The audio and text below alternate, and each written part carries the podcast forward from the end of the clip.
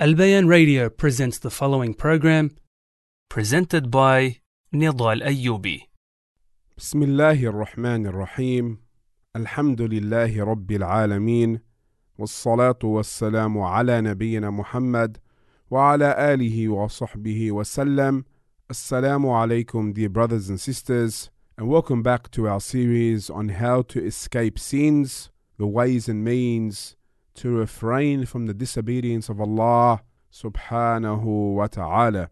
And Alhamdulillah, we have reached the 18th way, which Ibn al Qayyim mentioned, and that is for growth, the area has to be clean and empty. He says, Rahimullah, to know that it is a condition for the land to be cleared for the descent of the rain of mercy, and for it to be purified of weeds is a prerequisite to allow the plants to grow perfectly. If the land is not empty, then the rain of mercy will not find a clear, suitable place to descend upon. And if the place is cleared in order for the rain of mercy to descend upon it, however, it is not cleansed of weeds, then the vegetation will not grow properly. It is possible for the weeds to engulf the vegetation and establish its rule upon the water supply and nutrients. The similitude of this is like a man who prepares his land and primes it for planting vegetation. So he plants the seeds and waits for the rain to fall. Similarly, if the servant purifies his heart and removes from it evil intentions and thoughts, and he sows in it the seeds of remembrance, reflection, love, and sincerity, and exposes it to the treasured winds of mercy, and waits for the rain of mercy to descend in its time,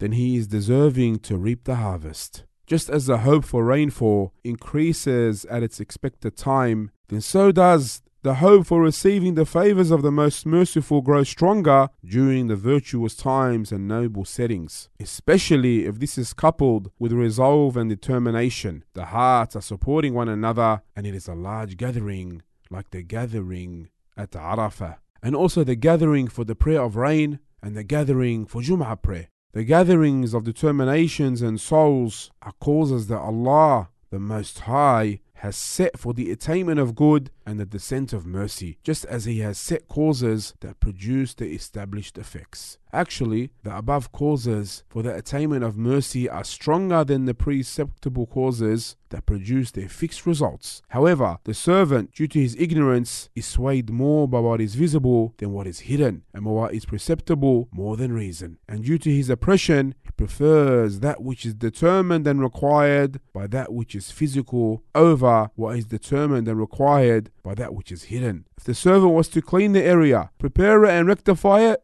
then he would witness remarkable things. Verily, nothing can prevent the grace of Allah except the barriers found within the servant himself. If he removed these obstacles, then this grace would hasten to him from every direction. Consider the example of a vast river that waters every land through which it passes. However, there was a barrier and a large dam between it and parts of the land, so the owner of this land complains of drought while the river flows beside his land. My dear brothers and sisters, the 18th way to escape sins is to know that it is a condition for a place to be clear and empty in order for the rain of mercy to descend upon it. And it is a prerequisite for the place to be cleansed of filth, for the vegetation to grow perfectly. When this occurs and the place is clear and pure, it becomes ready and prepared for mercy, goodness, and blessings. Now, my dear brothers and sisters, take the example that Ibn al Qayyim rahimahullah alluded to regarding the condition of the vegetation. If the individual does not take it upon himself to remove the weeds and harmful plants that surround the vegetation and compete for its water, it is possible that they may consume more water than the trees. It is possible that these plants are harmful, and it is possible there are insects that affect these trees by eating away at them and causing them to die or to become sick. So, this vegetation needs for the area to be purified in order to thrive and flourish in the best manner, just as it needs to be cleansed of weeds, strange plants, and whatever else might harm or consume its nutrients.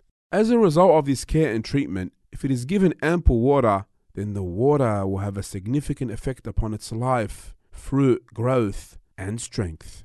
Similarly, the believer is like the tree as mentioned in the Quran. Allah subhanahu wa ta'ala he says, ألم ترى كيف ضرب الله مثلا كلمة طيبة كشجرة طيبة أصلها ثابت وفرعها في السماء تؤتي أكلها كل حين بإذن ربها ويضرب الله الأمثال للناس لعلهم يتذكرون Have you not considered how Allah presents an example, making a good word like a good tree, whose root is firmly fixed and its branches high in the sky? It produces its fruits all the time by the permission of its Lord. And Allah presents examples for the people that perhaps they will be reminded. Meaning that this is a similitude that is visible and noticeable. It is the example of the trees, which help us to understand the reality of true Iman, true faith.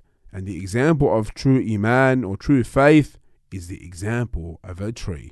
My dear brothers and sisters, if we want the mercy, grace, and favors of Allah to descend upon us, then we must purify our hearts and remove any ills, any distractions, any disruptions for our hearts to be purified, cleansed, and benefit. We ask Allah to purify our hearts and allow us to benefit from these reminders. Wallahu a'lam wa sallallahu ala nabiyyina Muhammad wa ala alihi wa sahbihi wa sallam. Wassalamu alaikum wa rahmatullahi wa barakatuh.